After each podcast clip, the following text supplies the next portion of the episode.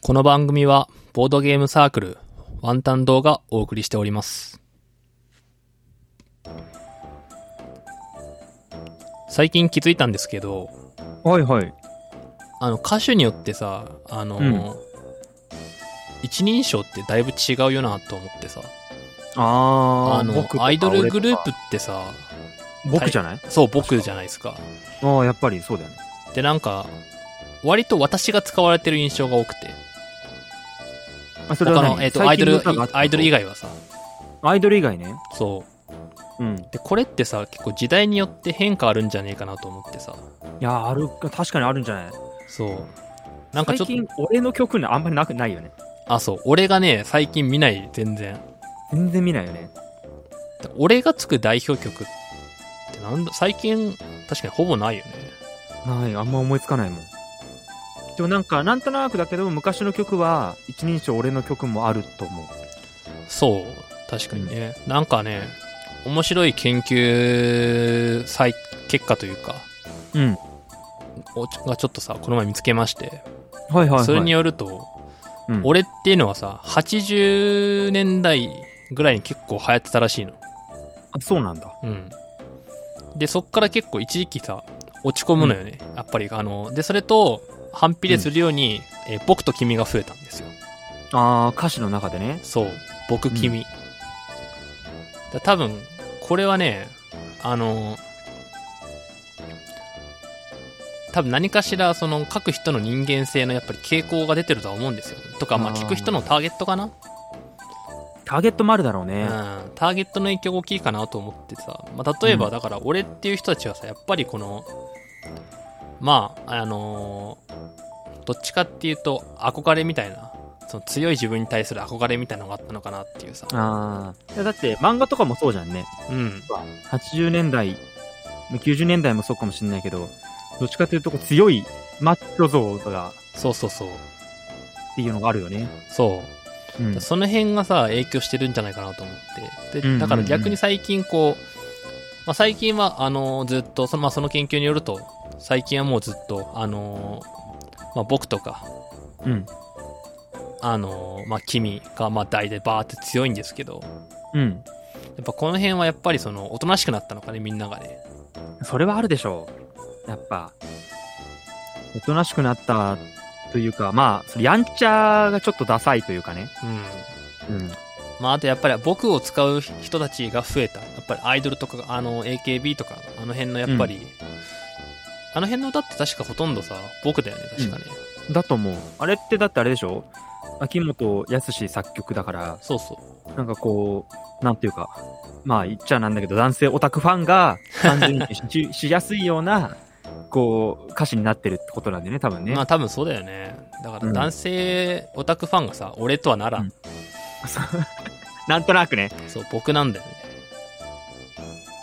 でたまに異端な人見てさうん。あたしっていう人がいてさ あれでしょそれって、あの、神波さんが大好き な、そう鬼塚千尋さんですよ やっぱり。私とワルツをとかもう完全に私って書いてあるけど、あたしって言あってそるうそうあたしなんですよねあたしだよね、あれね。あたしはねあたしってさ、もうさ、鬼塚千尋とあたしんちでぐらいしか言って聞いたこと ない。まあかなり少ないと思う正直うん。男性であたしなんて歌ってる人はいるかいなやい、いないと思うな。それはまあ、一人称、そもそも、まあ、なんていうか、女性的な一人称だから。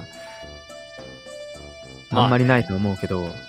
そうで、うんただ面白い研究もあってさそうあの他にさ、うんあの私っていう実はさあの私と僕と君とかっていうさタイプのさ、どれがあの、えわじゃあ私と僕か私と僕を比べた時にさどっちが使われてる頻度多いと思います、最近の研究だと頻度あ、でも、僕の方が多そうじゃないイメージあるけど。そうなんですよおっしゃる通りなんですよ、あ、やっぱりうん、でこれがねなんでかっていうとまあその多分理由は皆さんいろいろそのターゲットの話とかもあると思うんだけどうん。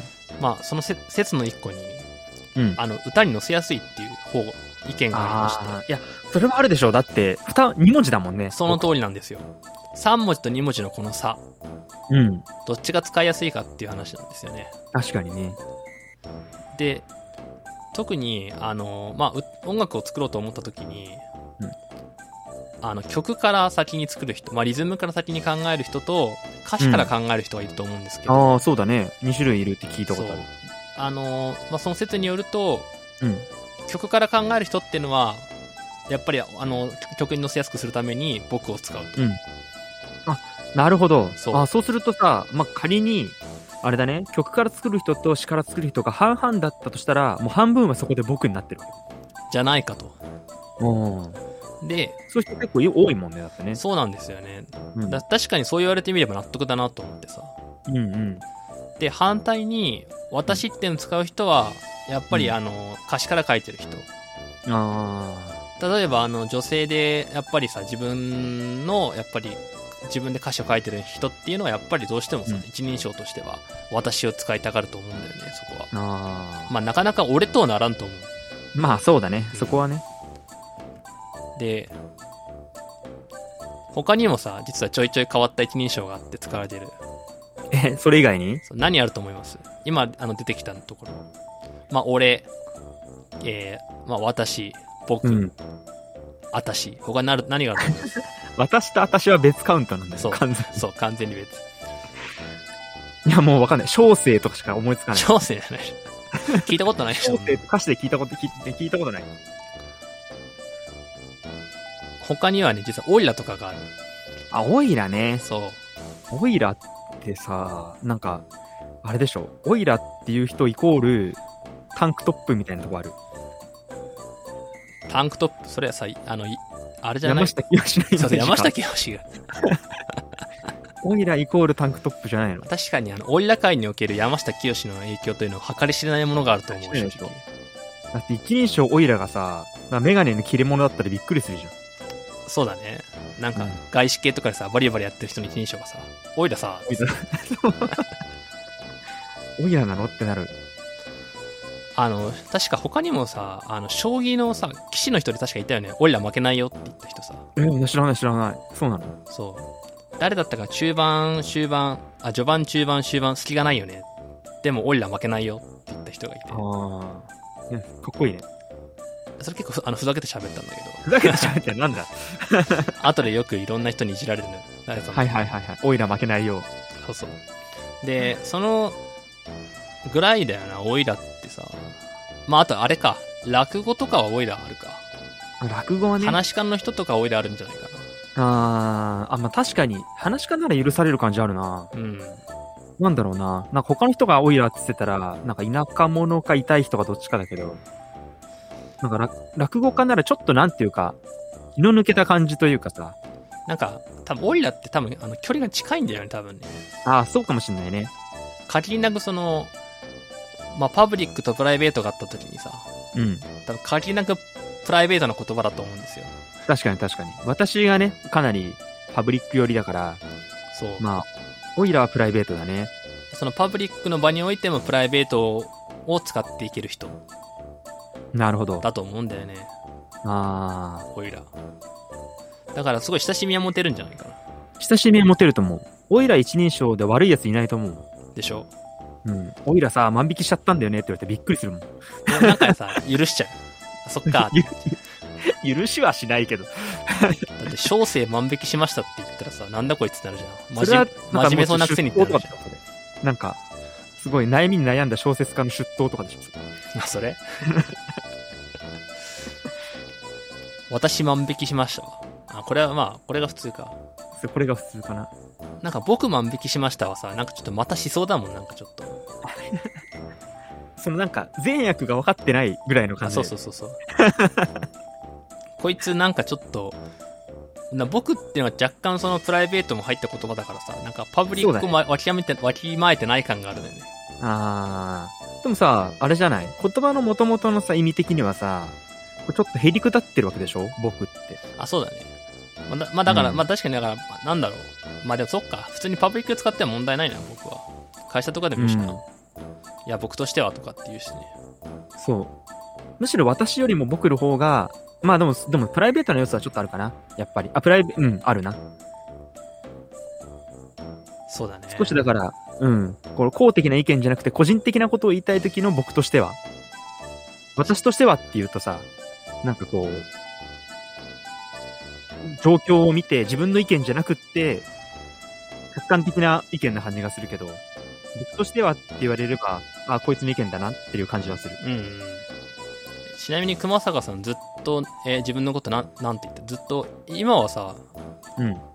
私でもね、僕にすることも多いよ。あーうん、昔は、昔からそうだったわけじゃないでしょ。俺だ、俺があったわけでしょ。またわかる。中学時代あったよね。あ、俺。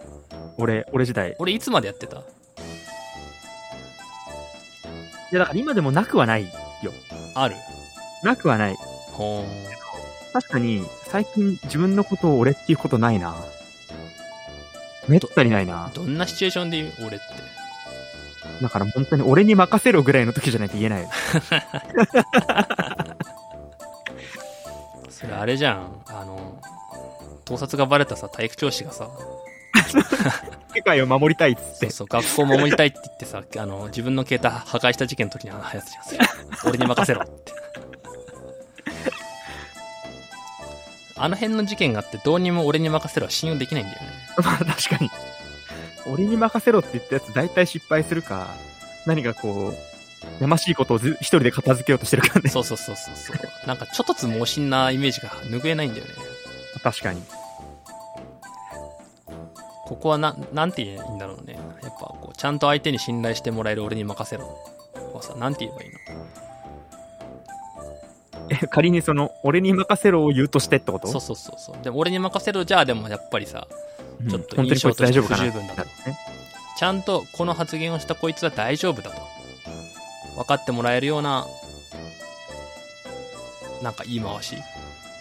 あれなんじゃないその、俺に任せろの前にさ、なんかこう、自分の過去の実績をくっつければ、あれが出るんじゃないその、信憑性が出るんじゃないあやっぱ、営業成績1位の俺に任せろだったら信用できるじゃん。まあ。なんかフラグっぽくないあ、それはちょっと、その感はちょっとある。そう。なんか、これ絶対失敗するやつやんってなるじゃん。そのね、ちゃんと、今までのね、やり方を引き継いで営業成績1位取ってきたのに、突然、我流でやりだしたよっていう。そう。とかさ、いやなんか映画とかで見てるとさ、いきなりこう、例えばホラー映画とかゾンビ映画でさ、軍人が出てきてさ、俺あはーそうだ軍ね人だ、俺に任せろって言ったらさ、あ、こいつ死ぬなってなるじゃん。まあ確かになる。だからあんまりね、フラグは立てたくないじゃん。ああ。そうするともう、俺に任せろっていうだから一人称が良くな言葉自い。体一人称がが。そう、一人称が良くない。何がいい私に、私に任せてならさ、信用できない。あー、まあ悪くないね。なんか、私に任せてって言って後ろからスッて誰から現れ現れたらさ、あー、かっここいいい。つかは仕事できるでしょ。っこいいね。仕事だけじゃないよ。なんかその、回復、人を回復してくれるとかさ、敵をまとめて蹴散らしてくれるとか、そういうポジションでしょ。確かにね。仕事で困ってる時にさ、スッと、私に任せてって言われたらさ、うん。頼っちゃうね。頼っちゃうでしょ。そのシチュエーションいいね。その、女性のイメージあるな。あ、そうだね。うん。男性が自分に任せてほしいときなんて言えばいいの拙者に任せて、みたいな。任せてだとちょっと拙者と合わない。